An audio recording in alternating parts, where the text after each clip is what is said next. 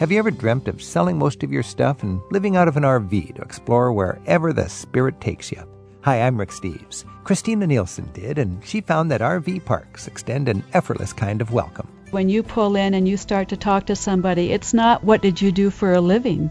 It's, well, how are you today? It's very much in the moment. Coming up, we'll look at the benefits of finding yourself on the back roads of America. We'll also explore the beach scene in Portugal's Algarve, where freshly grilled sardines are a summertime treat. You just put on some salt, maritime salt, and you grill it.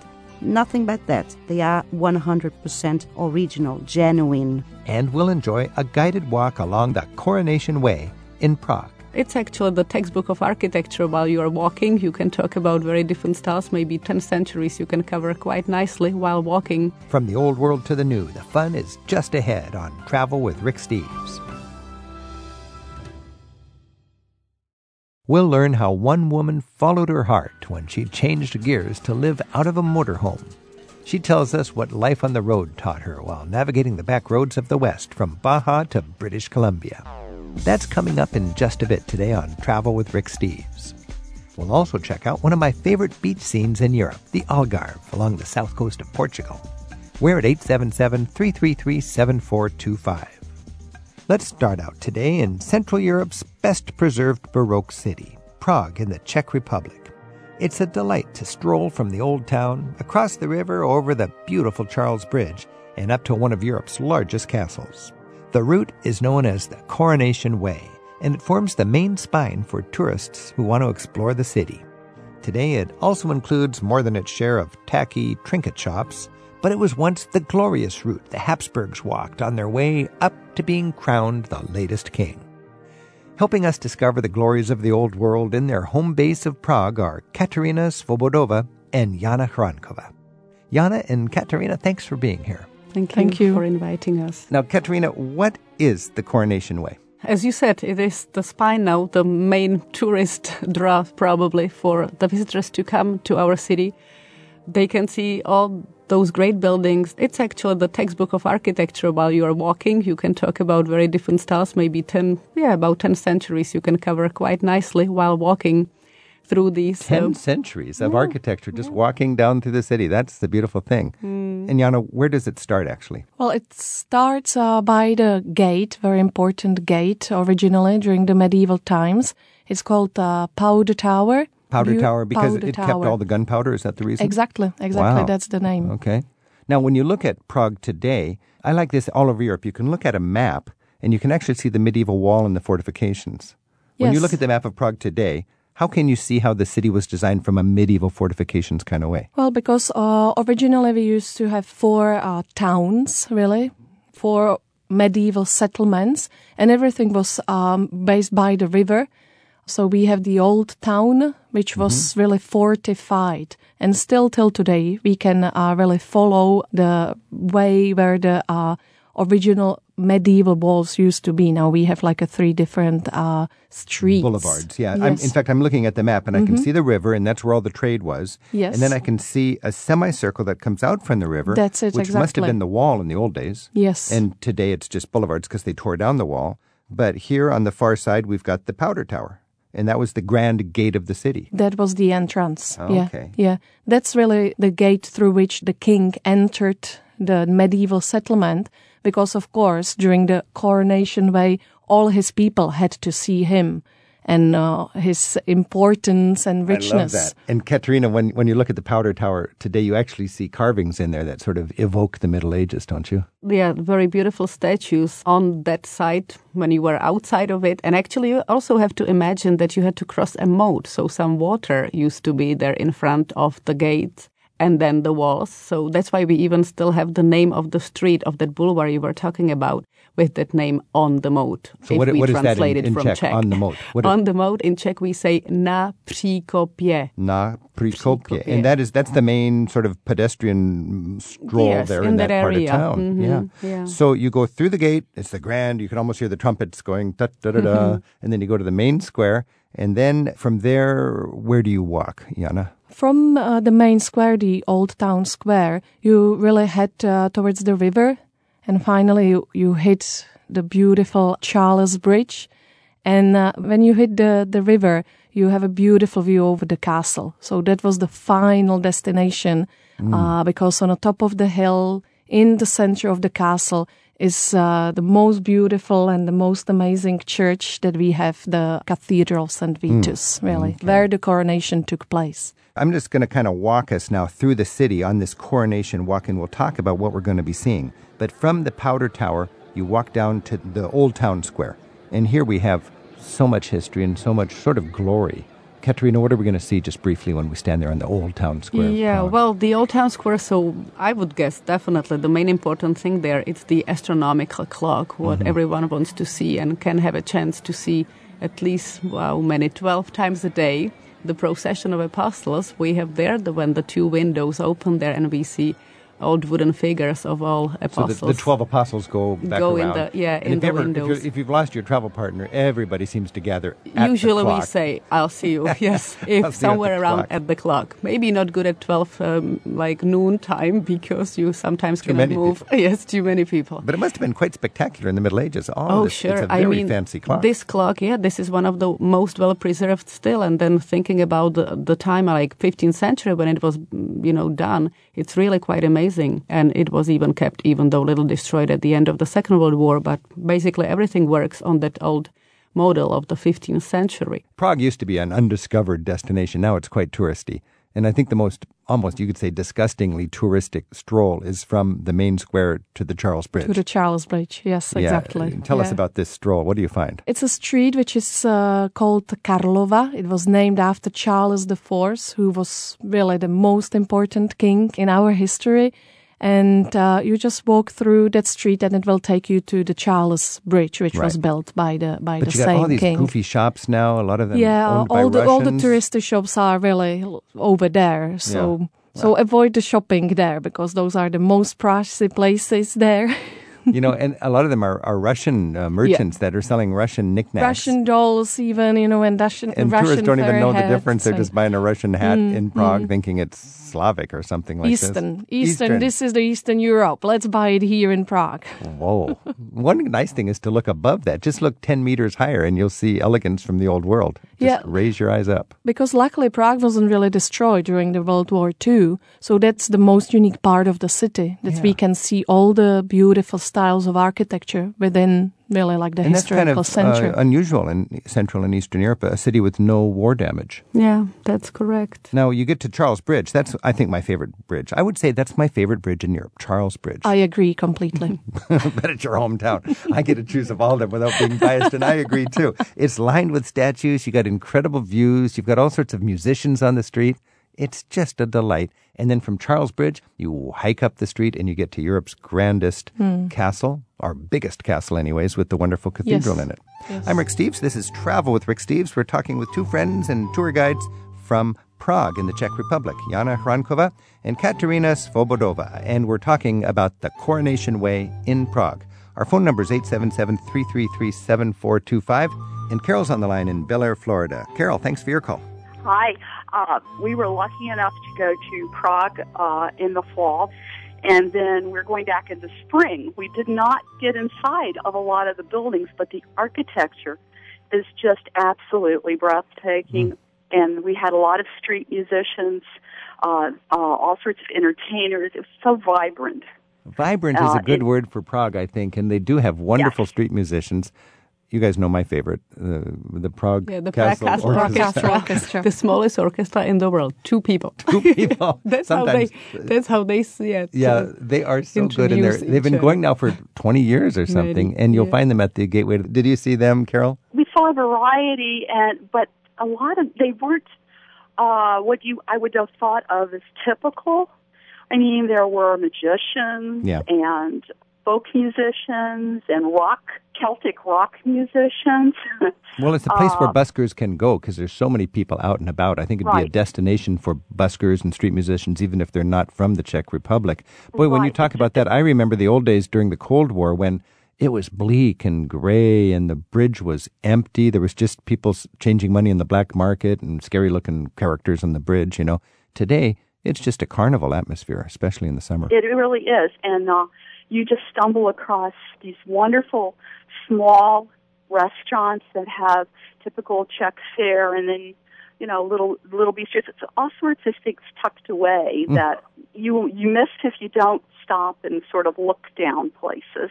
Well, let's talk about tucked away places. Jana, when you're in Prague and you want to find a little place that's tucked away, what's a special destination that you would you'd be sure that Carol would go to when she's in Prague? One of my favorite places is uh, by the castle, and it's a, it's a garden, which is not really uh, so touristy. Mm-hmm. It's called the uh, Royal Garden, mm-hmm. uh, where the summer palace of Queen Anne is situated. And it's really on the way to the castle, which is the most touristy mm-hmm. place in, in Prague. But before you really like reach the castle, you can just step out of the way and hide inside of the Royal Garden. That's really very, very beautiful garden and very relaxing place. So for me, like to get out of the busy streets, that would be really like a recommendation. Katerina. If speaking about the Prague Castle complex, I would suggest you go through that, we call it the Deer's Moat. And that's another thing. You have people all over the Prague Castle complex, but once you walk, and you can these days walk through the Deer's Moat to reach the castle, or the other way around, from up there down, you are basically on your own. No one goes through that area. So if there, then it will be just, you know, the easiest way to only step like one step there to the garden and then either to the Deer's Moat. Very nice. Carol, there's some ideas for you. Thanks for your yes. call. All right, thank you.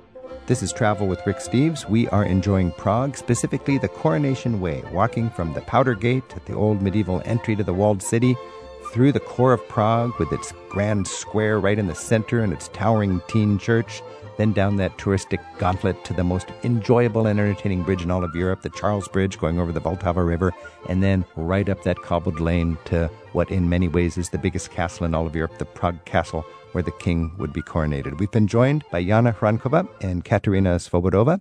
Jana and Katerina, if we could just close with one image. You guys are both tour guides. Where would you take me for the most memorable and, and beautiful moment? What time and where and what would we see? Jana? I would take you to the very beautiful viewpoint by the Strahov Monastery, where you can see the, the whole city really below you. I was hoping you'd take me there. We could sit in the expensive restaurant, or we could just go down below into the little garden and yes. do it for free. Yes. And then we would see the skyline of the golden city of one hundred spires. Katerina, where would you take me? Actually, maybe to see the other half. So that means from the other point, from the south, back there, and that would be Vyšehrad Castle. Oh, that's, that's the right. other castle complex we have in Prague. And then once you're there on the viewing point, you see all the bridges lined up all the way towards the north, you know, and the Charles Bridge somewhere in the distance, but we know where it is. That is perfect. Katerina and Jana, děkuji. Děkuji. Děkuji.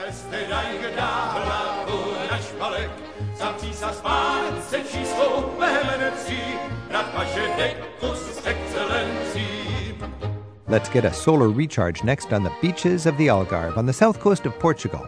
Then we hear how ditching it all for an R V lifestyle can give you the freedom to focus on what's important in life. We're at eight seven seven, three three three, seven four two five on Travel with Rick Steves.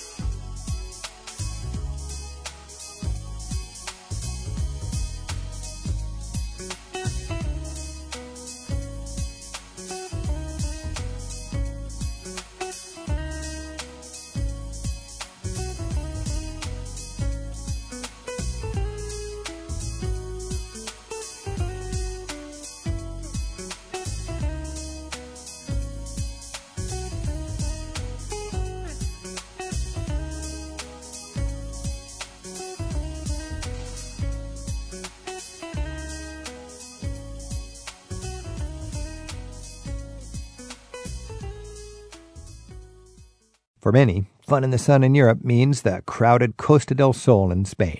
But if you follow the Mediterranean all the way west to Land's End in Portugal, you find yourself in the dreamy Algarve. This is a region where there's still room for some of the small-town magic of a classic Portuguese fishing town. The south coast of Portugal stretches from lagoon towns and sandbars in the east all the way to the rocky domain of windsurfers off Cape Saint Vincent. where the end of the world was back before the discoveries of Columbus. Joining us to get acquainted with the Algarve is Cristina Duarte. She's a tour guide from Lisbon.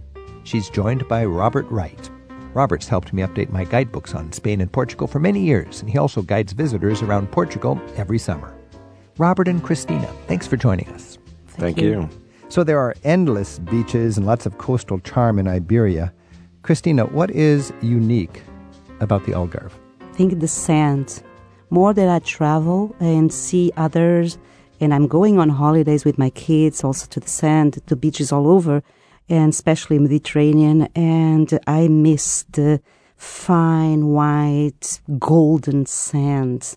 Of uh, the south coast of, of the Portugal. south coast of Portugal. Is it more pebbly or more gravelly mm. elsewhere, more brown? It's brown and brown. gravelly, yeah. rocky. It hurts your feet. Now, Robert Wright. Rick, I would say that another fantastic quality of the Algarve, besides also the mm-hmm. sand is fantastic, but also the light. The quality of the mm, light yes. is absolutely beautiful because it's not Mediterranean, it's Atlantic. And so it has a different hue to it. It's almost a little bit more yellowish. Yeah. And that goes along beautiful with the sand that Cristina mentioned. Oh, I like it. And you've That's... got those classic postcard pictures of the dramatic rock formations at Lagos where you can like walk through the tunnels, the natural tunnels. And you got the golden sand, the beautiful light, and the relaxed visitors.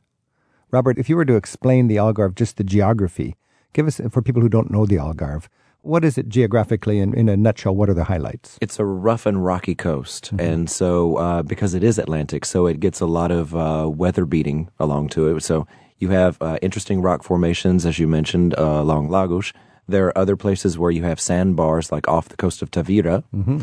You also, at the very tip, at the point at uh, Cabo San Vicente, you've got a beautiful sort of uh, cliffside where you've got a lighthouse, and you can just imagine all of those explorers rounding the coast and on their way to go to Africa to find the sea route to India. Oh, I just love this because we're talking about one of the favorite guys in Portuguese lore, Prince Henry the Navigator. Explain the romantic connection of Henry the Navigator and the Age of Discovery and Cape Sagres. Prince Henry the Navigator was responsible for starting Portugal onto exploration. Mm-hmm. And he's the one who uh, gave the big impetus using funds from a military religious order that he was the Grand Master of, and so he got to decide where those funds would be used, and he started doing military campaigns and basically set Portugal on the road to discovery. And that made it a world power because it basically plotted out the world with Spain, with the where they planted their flag.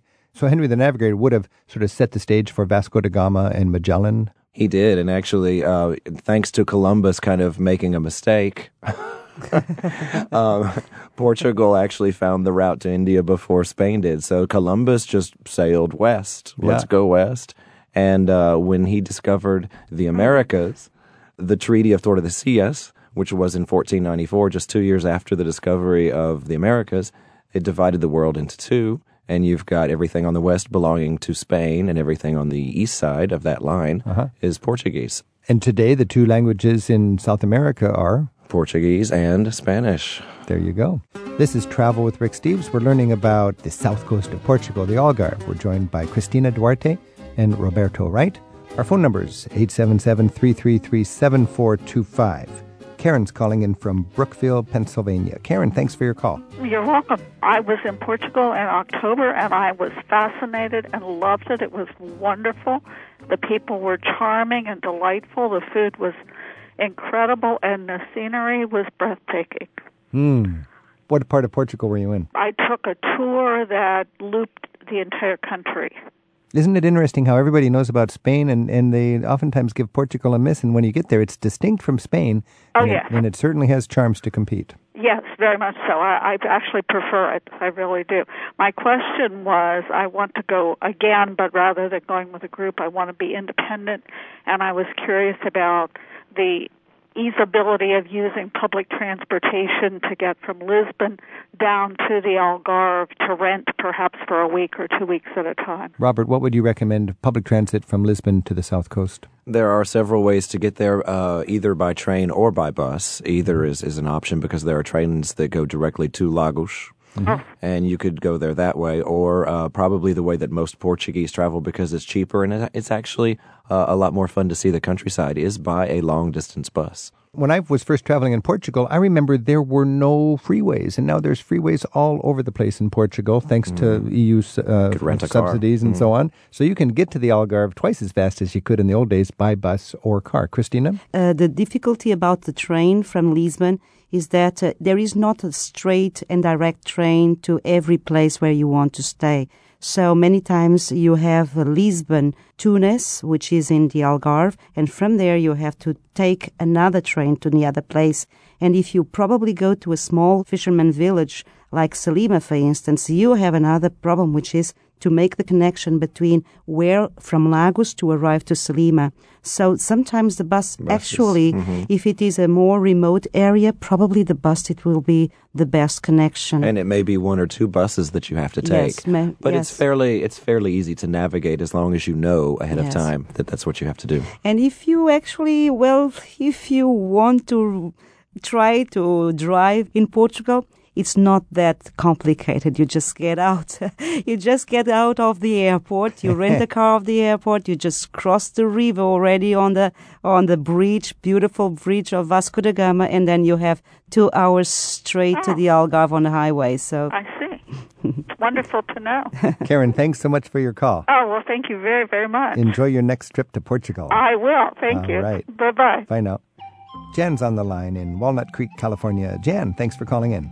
Yes, hello. I've been to the Algarve before, but this time I'd like to go back and kind of take more time. Um, I'd like to stop in some of the villages and towns that you might recommend. And also, I'm interested in uh, hiking, uh, maybe some picturesque hiking routes you can recommend uh, for the average hiker. Uh, hiking, now that's a good idea. If you think about the South Coast, you've got Lagos, I think, which is the, the big destination that is famous and like a big resort with good connections. You've got Sagres, which is the very southwest tip. That's where the rugged cliffs are and the high wind and, and pretty sparsely populated. Tavira is a charming town closer to Spain. And then all along the way, you've got smaller, more nondescript towns that you could choose. Our favorite little fishing village uh, town for a tourist would be Salema, S A L E M A. And if you wanted to, now they've put a, a freeway in almost all the way across. It's inland, but it just zips you from Spain to Lagos in just an hour or so uh, because of this freeway. But there's plenty of hiking. Uh, Robert, what would you recommend for somebody who wants to make a base and then enjoy getting into nature? I would say there there are two options. One would be to make a base in Lagos and go from there and explore on your own and, and always come back, because there are lots of beautiful rock formations directly around Lagos that are a little bit more accessible than on the tip, because on that point out there, it's a little bit too hazardous for a lot of people. For, it's not for your average hiker, I and would say. I just took a very nice walk, almost a paved walk, mm-hmm. along through the beaches and the rock formations in Lagos. Right. It was quite nice. Right. And if you, and the second option would be to go uh, north of Sagres, uh, north of the tip, because they have opened recently a hiking route called the Costa Vicentina. Yes. And it's actually a beautiful, beautiful walk, and there are many parts of it that are accessible. Well, there you go, Jan. Okay, that's wonderful. I'll I'll make a note of it for my next trip. Have fun. Thanks for your call. Bye-bye. This is Travel with Rick Steves. We're talking about the south coast of Portugal, Algarve, and we're talking with Cristina Duarte and Roberto Wright. Cristina and Robert, when you think about the Algarve, we, we know Henry the Navigator, and this is sort of like his school where he taught the navigators how to open up the world to the Portuguese explorers and how he debriefed them when they got back in. We also have a Moorish connection. That was when the Muslims from Africa came in and took over Spain and Portugal, invading in the early seven hundreds and staying there for several centuries, not being pushed back into Africa until fourteen ninety-two. Christina, tell us just briefly about the Moorish uh, heritage. First of all, in people. Mm-hmm. That is uh, a little bit uh, the kind of a more tan color on the skin, more curly hair. So already the aspect on uh, on the people in relationship with the north of Portugal, that there are, the skin is light. Uh, so within Portugal, yes. the ethnicity of the yes. people in the Algarve has more you of can, an Arabic yes. flavor because of uh, intermingling yes. to the Moorish times. Yes. Then in words, in the vocabulary, so in Portuguese, all of the words that start by al, many places uh, that start by ode, which ah, means the al, river, Algarve, al, Algarve, Algarve, the Alhambra. Occident, Alhambra, the Alcazar, and also products. Like, for instance, we say to the olive oil, we say in Portuguese, azeite. Aceite is a Moorish word that comes from azetum, which means olive oil. The word Algarve is actually an Arabic word, isn't it? What does that mean, Christina? It means to the west. To the west. Yes. And, and that's from where the Muslims came when they Exactly, crossed. exactly. Okay. Now, of course, you have the Reconquista, and the Muslims who ruled there were retaken by the Christians and forced to give up their Islamic faith. Robert, I've heard a kind of a touristy story about the icons of the Algarve, the little cute little chimneys are almost like leftover minarets in the minds of the people that live there. Is there anything to that? Have you ever heard that? Um, I've heard that. It's, I think it's a little bit more of a folk tale than anything else. But yes, all of these, it's traditional architecture from Muslim times that sort of survives today. Yeah. Uh, the little chimneys and also the colors, the blues and the whites, and all of that is leftovers from, from that time So period. As you travel through the Algarve, you've got so many layers of history in the Algarve, along with just laying on the beach and enjoying the fun in the sun. We're exploring the Algarve region along the south coast of Portugal right now on Travel with Rick Steves, with our guests Cristina Duarte and Robert Wright. And we're taking your calls at eight seven seven, three three three, R I C. Stephen's on the line from Cudahy, Wisconsin. Stephen, thanks for calling in. Certainly. I have a question. My wife and I are planning a week in Portugal, and we want to go to Lisbon because it looks so incredibly beautiful on your show. But we wondered... and we've never been to Portugal before. We're wondering, would we have enough time to do both Lisbon and the Algarve? In one week. Robert, you're very uh, adept at helping people plan their itineraries in Portugal. Americans typically have too much to do and not enough time. One week. Can Stephen do Lisbon and the Algarve? If so, how? Definitely. Um, it all depends on if you are big city people or you want more time in the sun. As we mentioned a little bit earlier in the interview, it's only a two-hour trip, basically, from Lisbon down to the Algarve by car, a little bit longer for public transportation, so it's definitely doable. You could easily say you would spend five days in Lisbon. There are plenty of things to see in Lisbon for five days, and then spend two relaxing on the coast. You know, you could spend three nights on the coast, pick up a car. I think you could probably rent a car at the Lisbon airport one evening after doing Lisbon.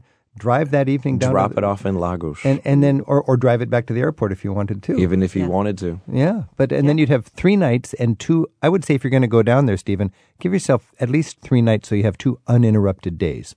Do all your hardcore sightseeing in Lisbon and then go down to the south coast and enjoy just the, the beach ambience. Christina? Hey, on the way, if you think that you didn't have enough, you can always, well, sightseeing a little bit in Évora. That is a lovely town. Oh, this is and the problem. It's mission yes. creep. There's so much to see. Hey, if Stephen's down there on the south coast and he's got two days, let's just talk about what he's going to eat, okay? One of the fun things in Portugal is the octopus jars. You see these guys fishing for octopus like they did in Phoenician times, yes. in, the, in the ancient days where they'd drop these jars, pottery jars, down into the uh, special areas where there's a lot of octopus. And then the those poor octopus, they think it's a safe place to hide exactly. out. And then and then the next morning it's like, oops, we're we're wrong, breathing air. We shouldn't place. be here. Something's wrong. What's wrong wrong with this place. picture? Last mistake that octopus makes. And tonight he's on Stephen's dinner plate. All right. So you got your fresh octopus. You can go to fish auctions. Where would you go to see a fish market or any any sort of fish action? I was just in Sagres, in the town of Sagres. There's a fish market every morning. Yes, and also Lagos. Is, Lagos is huge. The yeah. fresh market uh, oh, yeah. is huge. In the other side of, uh, well, in the Algarve coast, uh, Loule is the biggest one. L O U L E, I think. L O U L E. And, Christina, tell me about barnacles, Percebes. Barnacles, um, and normally people have a wrong idea of barnacles. They think it's more like a, a clam. They imagine it like mostly a black clam that attaches to the boats and is infestant. No, barnacles is like a, a horseshoe mostly, and it uh, borns in, in rocks, and in rocks where is the beaten water. So the water must be completely clean, known unpolluted. No, non-polluted. So in very rough wa- yes. waves crashing. And so crashing. So that makes the best barnacles. Exactly. Huh? So it's mm. nothing that is coming, well, uh, in an uh, infestant way. No, it's it's very high-quality product that is very dangerous to get. And how do you say it in Portuguese? Percebes. And why is it dangerous to get? Because uh, the fishermen, they are not fishing. They are almost like, how to say? They're rock, well, climbing, rock climbing, basically. Yeah, they are mm. rock climbing. And they have, as they... get out the barnacles every year lower, and they have to go lower and lower because it's on the tide limit. Ah. So it means that they have, in between the tides, they have roughly one hour. In a one hour, otherwise they have already the, the high tide again. So, so these it's are extremely dangerous. It's not very often that I go for the most expensive thing on the menu. And Percebes, barnacles, are quite expensive, but they are really good. So, Stephen, when you're uh, going to be hanging out in the Algarve, be sure you try some fresh octopus and some Percebes. Thanks for your call. You're welcome. Percebes. Robert, what's your favorite food treat on the Algarve? I think my favorite food to have while I'm on the Algarve would be the Cataplana, which is a really wonderful fish stew. So you may have been to France and you think it's bouillabaisse, but it's not. No, it's much better. They're cooked in these beautiful bronze vessels that kind of look like a clam. And not only are there fish, but there's other kinds of seafood in there as well, potatoes, and this wonderful broth, because when you cook it for hours, everything just melts together. I love it. Christina, what's your take on Cataplana? Uh, uh, well, not Cataplana. I will go I will go for sardines, so we can share. You, you ask you I ask Cataplana. You ask Cataplana, I ask sardines, and we share. A nice Cataplana, which comes in a nice pottery bowl usually. It's like a it's like an elegant soup for fish, and then you got your beautiful sardines. Beautiful. And you say sardines like it's just close to your heart. What is it with sardines in Portugal? Sardines is like one of the family blue uh, kind of uh, fish. Uh-huh. So it means that uh, the, the good ones are normally from end of May until September. But still September, they are already skinny, let's say. Mm. The very fat, good ones are May to Ju- June are the best ones. And they are greasy, so they grill. You just put on some salt, maritime salt, and you grill it. Nothing but that. And it goes with all together, with, well, the bones, the inside, the eyes, but it's just wonderful because of those smells and the flavors. They are one hundred percent original, genuine. It sounds like yes. Of the sea. So and nice. And, and then you wash it down with Vino Verde. Do you or not? I don't definitely, know. Definitely. So now definitely. What do you think? Do you like, this is the green wine in Portugal. Mm-hmm. Let's just close it off with, Robert, what is this green wine? Uh, Vinho Verde is a, um, it's not green, actually. It's just a very young wine, and that's okay. Why they call it green. And it's slightly sparkling. Uh-huh. It's made from an Albarinho grape, which is basically uh, from northern Portugal. Uh-huh. And it's light, crisp, a little bit acidic. That's why it goes very well with seafood. Nice match with the seafood and the Portuguese Vinho yes. Verde. Roberto Wright, Cristina Duarte, obrigado. For beautiful ideas De about nada. Enjoying the south of Portugal, the Algarve. Thank you so much. Thanks. De nada. For some people, there comes a time when getting away from it all requires more than just a week at the beach. In a moment, author Christina Nielsen tells us how she re-energized her life by selling her home in Taos and downsizing to a thirty-five foot motorhome. She and her husband, cat, and dog set off for five years of wandering the open road, camping out in the wilderness, and encountering wildlife and herself in a whole new light. That's next on Travel with Rick Steves. I'm Amir Talibacilovic. I'm uh, coming from Sarajevo, capital of Bosnia, where I work as a local guide and as a journalist. We have many proverbs, like the rest of the Balkans. And for this time, I will use uh, one um, journalist one. We would say like, Sloboda govora je zajamčena, ali ne I sloboda poslije govora. There is a guarantee for the freedom of speech, but uh, not the freedom after the speech. Sloboda govora je zajamčena, ali ne I sloboda nakon govora.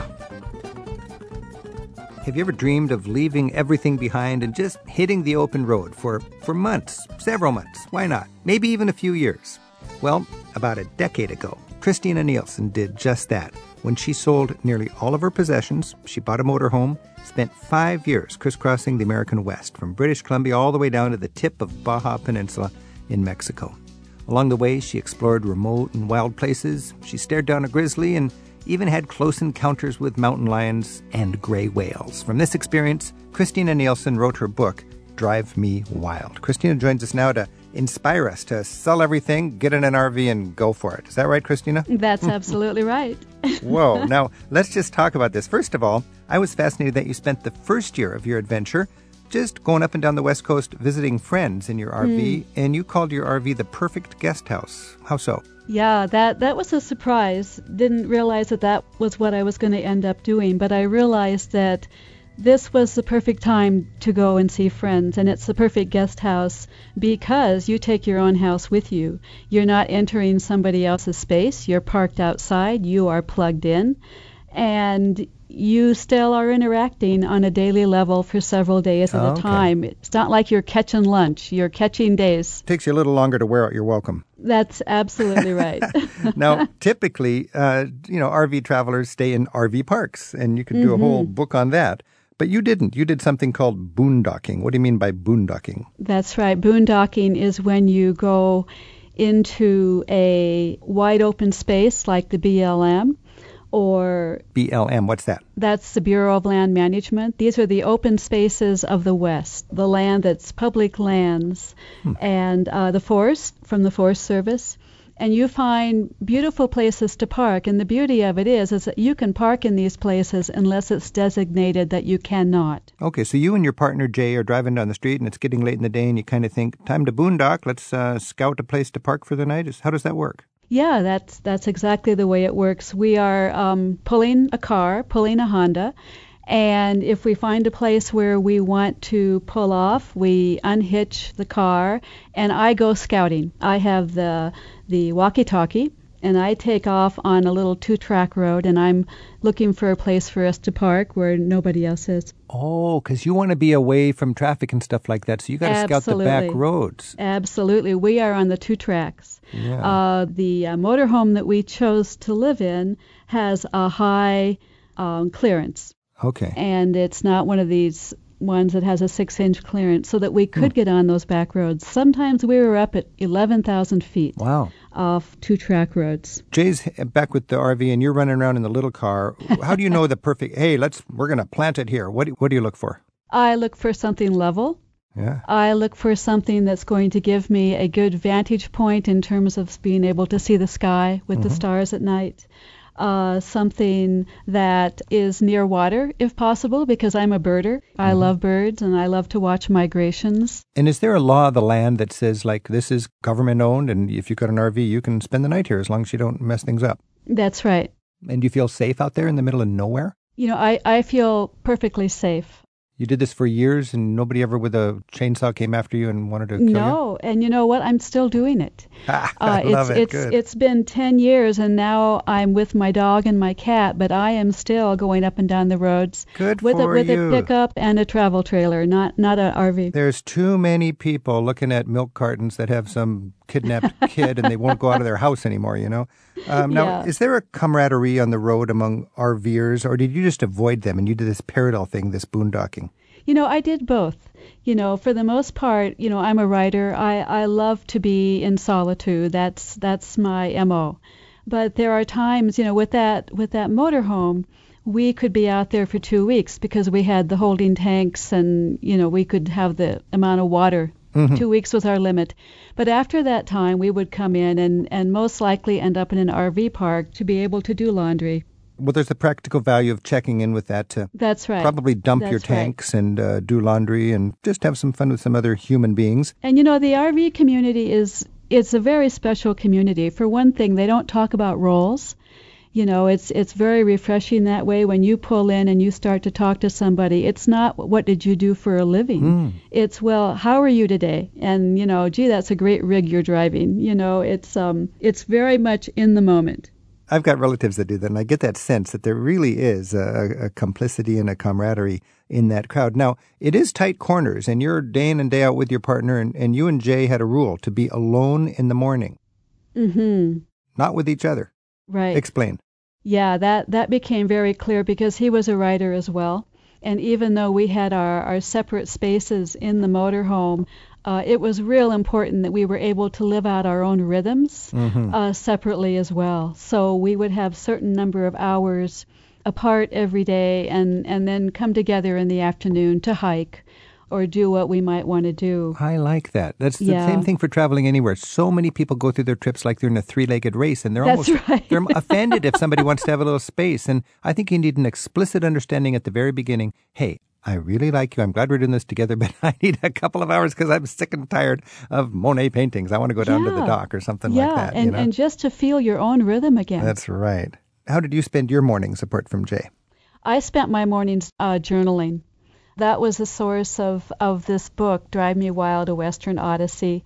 Yeah, I would I would journal every day. I do that every day anyway. But oh, um, what a great way to write a book. I love that idea. And then you get done and you can distill it into this wonderful book that lets other people share yeah. in your experiences. Also, you mentioned that you did a lot of reading so you knew what was down the road. And I would imagine, you know, you could drive right by Sacagawea's birthplace without even knowing the significance if you weren't diligent about doing your homework. That's right. And and it wasn't just those books. It was also maps. I had three or four different maps at any given time.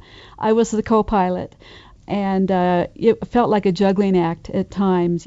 You know, the other thing, Rick, is that I learned very quickly that what I thought was going to be very spontaneous, that, mm-hmm. oh, if we're going down the street, we can just turn there. Well, you can't turn there if you're a motorhome towing, you know, towing a car. You know, I, I've long ago learned that the best spontaneity is uh, from somebody who's well-prepared, to know how to be spontaneous because they are prepared. Absolutely. I'm Rick Steves. This is Travel with Rick Steves. We're speaking with Christina Nielsen. She wrote a book called Drive Me Wild, A Western Odyssey, talking about uh, Christina just checking out and packing it into an R V and spending five years on the road in the United States. Our phone is eight seven seven, three three three, seven four two five, and Holger's on the phone in Tillamook, Oregon. Holger, that's a good place to take an R V, Tillamook. Yes, sir. Uh, I have a question. I have a uh, pickup with the Alaskan camper, and I like to travel, and I like to travel by the seat of my pants, so to speak, without mm-hmm. any plan, and sometimes I find it difficult to, especially in the spring or in the summer, to just pull into a space, you know, uh, be it a national park or, say, or forest or whatever, uh, because they say that it's all full. Except for in places like Alaska, I have no problem camping up there because the state allows you to pull off in a rest area, and you can set up your camper, and the state troopers won't bother you. The same thing with in Nevada. You can stay at a rest area for up to eighteen hours and then sleep and just see the sights there and then continue on. But other states, you know, you can't even... Uh, pull all over at night and, and you know sleep in your camper for a few hours before you get before they tell you, hey, you can't do that. So how do you go about the logistics of going places ahead of time? You know, it's like a rat race. Then you, it's like, oh, I got to be there at a certain time. I got to be there at a certain date, and then it's, you lose the fun of it. Mm, yeah, I uh, I definitely I stayed away from schedules. I, I didn't have that sense where I had to be somewhere at a certain date.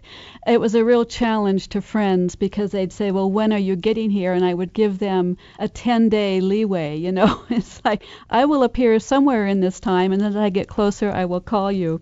It sounds to me that what you're doing is you're trying to stay in campgrounds. And one of the things that I learned very quickly is that if you get to these national forests or whatever and you just head down a B L M road, and there are maps that you can get, those big maps that have the atlases in them that show you the two tracks, the gravel roads, and you can just head down those and you can find a place to pull off as long as it is federal land, state land. And does the map indicate what is B L M territory? Yes, it does. So it's very clear. There's no guesswork involved there. The public lands, the Corps of Engineer, mm-hmm. uh, they have, you know, the dams for the Corps of Engineers. There's some beautiful places tucked away back in there, but you just got to know where they're at. Now, if you get stuck in a town, uh, there are a couple things you can do. You know, lots of people dry camp at Walmart.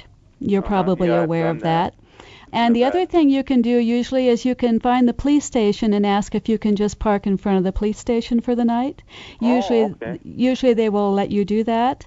And many churches will also hmm. let you park in their parking lots. They don't care right, about yeah. that.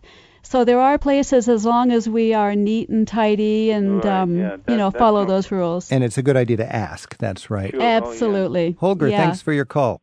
You're welcome, sir. Take care. Thank you. Bye. So dry camp, that would just mean camping without any access to water. Yeah, yeah. Well, and hookups. You know, well, dry that, camping yeah. is really sort of the equivalent to boondocking, only you're doing it in a parking lot um, or in town. On pavement, right? I'm Rick Steves. This is Travel with Rick Steves. We're talking with Christina Nielsen. Her book is Drive Me Wild, talking about five years she spent in her R V, having, sounds like the time of your life. Christina, you spent five years. What's your favorite ocean beach experience with your R V? Uh, you know, it has to be the whales. It has to be the whales of Scammons Lagoon off the Baja. When we were out there parked and heard them spouting and rolling all night long. Could you park in Baja with an ocean view? Yes, you can. Nice. What's the most glorious place you remember just in the nighttime? Oh, boy, that's a hard one, in the nighttime. You, have you ever been just overwhelmed by the brilliance of the Milky Way? Yeah, absolutely. And I'm trying to think, there are so many places, but it has to be Utah. It has to be the um, just being out there in the open deserts of Utah with the Milky Way. You know, a lot of people go through their lives and they've never seen the Milky Way. It is amazing. I mean, um, it envelops you. It changes your perspective on how you how you perceive the world. Living out of your R V for five years, I imagine you had to be very careful about what you lugged along. What little things did you bring to make this R V your home? Music, pets, meaningful souvenirs. What did you do? Yeah, that, that's a very good question, because it was very much a Zen experience. You know, when you're paring down, when you're getting rid of ninety-five percent of your possessions, what do you keep? And you keep those things that speak to your soul. Uh, of course, you keep your dog. Mm-hmm. that that's a um, an so obvious you can, you answer. Can, it is reasonable. It's I mean, like I I don't care how much I love my dog. I'm not going to take it to Europe on vacation. But right. If you're going RVing, the dog's fine. The dog's fine, yeah. Mm-hmm. And but you know, I the things that speak to my soul, you know, my pen, my paper. I have certain fountain pens. I have paper. I have certain mugs. You know, those things that reflect my rituals, my morning coffee in the morning, all these things that feed my soul. You know, certain clothing, certain shawls, color. Yeah, those are the things. To make it home. It really was home on wheels, I would imagine. It, it really was. It really was home. One of the first things I did in that in that motorhome was take down a couple mirrors. You know, there are mirrors everywhere in motorhomes to make them appear larger. Mm-hmm. So you take those down and you put up paintings and tapestries, yes. Christina Nielsen is the author of Drive Me Wild, A Western Odyssey. Her book was a finalist for the twenty thirteen Colorado Book Award. You'll find links to her books, photos, and her latest blog observations on her website.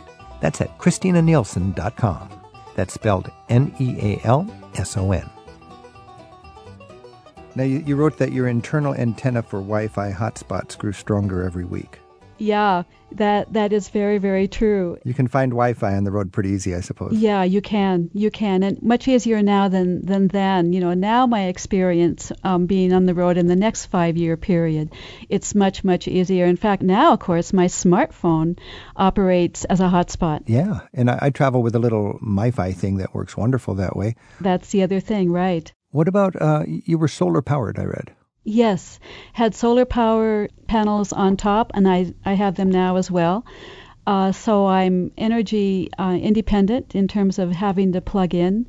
I have little converters, mm-hmm. um, you know, so I can do my coffee grinder and all those things. That must just feel good to be solar powered. You're consuming a lot of gas. You might as well be solar powered if you can. Yeah, yeah, you are consuming gas. But but this is the point, and, and this is the thing that people need to remember about this life, is that if you sell your primary home, you are using an incredibly amount of less energy yeah.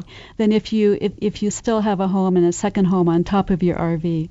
Reading your book, it's clear that you have a special relationship with trees. Tell yes. me one of your best tree experiences as you boondock, as boondock. you, as you boondocked yeah. around the United States. Yeah, um, my most special tree was in New Mexico, and it was um, above Taos, and it was a tree where I would go to meditate. Much in the spirit of Buddha. You know, he used to go to trees, to the grove, the sacred groves to meditate. This tree I would go to many times, and every time I would come back through Taos, I would always make a pilgrimage up into the mountains uh, to this tree. It was a ponderosa. It was an old growth, and that's where I would go to sit and sort of return to the home within myself, because when you take on this kind of life, you have to carry home within you. And yet there are certain landscape points that that become your home. So you had the luxury. I've got that in Europe where when I get to one town, I, I always want to go to this viewpoint or that church or, or, or this little little intersection. And when you're driving around the United States, that's your playground, and, and you've got a certain tree to remember to go to when you yeah, get back you, in. Yeah, you have certain trees, like you say, certain spots, those areas that, that speak to you, those areas where you will that you will never forget. This is Travel with Rick Steves. We've been speaking with Christina Nielsen. Her book's called Drive Me Wild, A Western Odyssey. Christina, I, I was very touched by your comment that, and, and I'd like to just close with this thought, uh, that the most profound journey that you had as you put in so many countless thousands of miles in your R V was an internal one. What do you mean by that? It was a sense of of learning who I was outside of having to tie myself to a place. My search throughout life has always been to peel away the layers and find out who we are at our core. You know, when I lived alone in the wilderness for five years, it was a sense of finding out who I was outside of my roles. Now this was another level. Who am I outside of having a structured home? As I move across the landscape, you know, what will my rituals be now that I don't have a home and, and a garden and these places that are so important to us? And you learn that you are a citizen of the cosmos, of, of the entire planet, of the earth. And it, and it takes reality to a very, very different level. Given all the pressures in our lives to conform and everything and, and to be so materialistic, that's a journey that takes a lot of courage, but it sounds like it's richly rewarding. Indeed. Indeed it is. Christina Nielsen, author of Drive Me Wild, thank you very much for having this adventure and sharing it with us. It's a pleasure, Rick. Thank you. Look deep into the April face. A change has clearly taken place.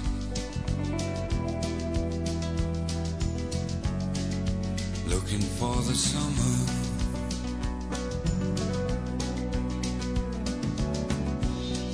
The eyes take on a certain gaze and leave behind the springtime days. Go looking for the summer. Travel with Rick Steves is produced at Europe Through the Back Door in Edmonds, Washington, by Tim Tatton, with Sarah McCormick and Isaac Kaplan-Wollner. Thanks to Aaron Harding and Steve Camerano for their help this week, and K N A U Public Radio in Flagstaff for studio help this week. There's more in the radio section of rick steves dot com.